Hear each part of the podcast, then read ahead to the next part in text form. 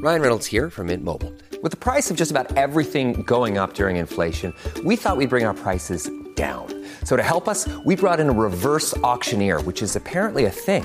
Mint Mobile unlimited premium wireless. Ready to get 30, 30, bit to get 30, bit to get 20, 20, 20, bit to get 20, 20, bit to get 15, 15, 15, 15 just 15 bucks a month.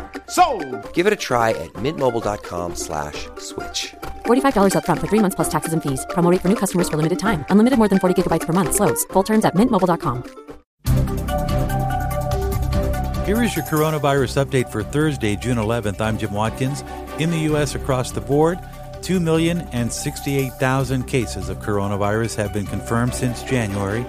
There have been 20,850 new cases in the last 24 hours, 982 total deaths from COVID 19 since Wednesday. Total new cases are up across the U.S., no surprise there, for three consecutive days now. Total new deaths, however, are down slightly from Tuesday. New case hotspots across the country. California now with nearly 3,000 new cases of coronavirus being reported in the last 24 hours. 98 deaths since Tuesday.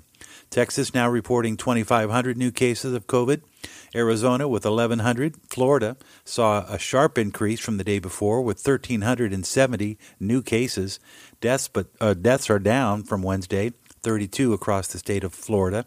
North Carolina also reporting 1,100 new cases, and New York reporting 675 new cases, 34 deaths. Quick look at the global numbers. Countries hardest hit with the new daily fatalities. Brazil still leading with 1,300 deaths in a 24 hour period. The U.S. with 982. Mexico saw another 600 fatalities since Tuesday. The UK with 240 deaths since Tuesday. And India with 390 deaths. Those are the, t- the five top hotspots in the world on this day. And the first experimental COVID 19 vaccine in the U.S. is on track to begin a huge study next month. This coming from the Epoch Times to prove if it can really fend off the coronavirus.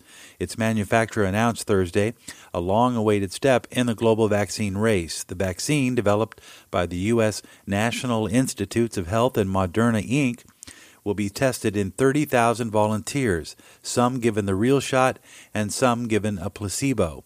Moderna said it already has made enough doses for the pivotal late stage testing still needed before the injection begins, results of how the shot has fared in smaller, earlier stage studies.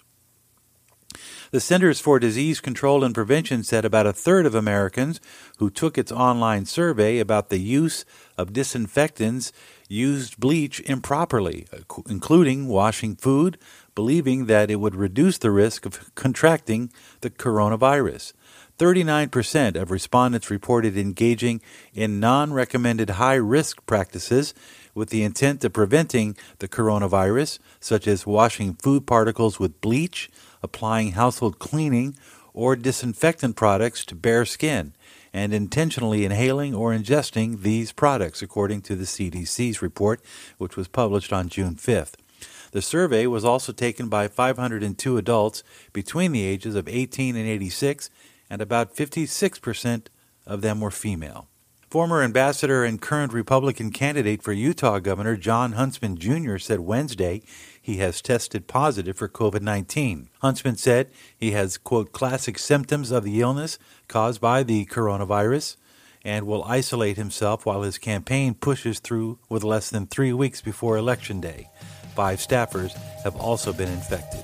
With your coronavirus update for this Thursday, June 11, I'm Jim Watkins.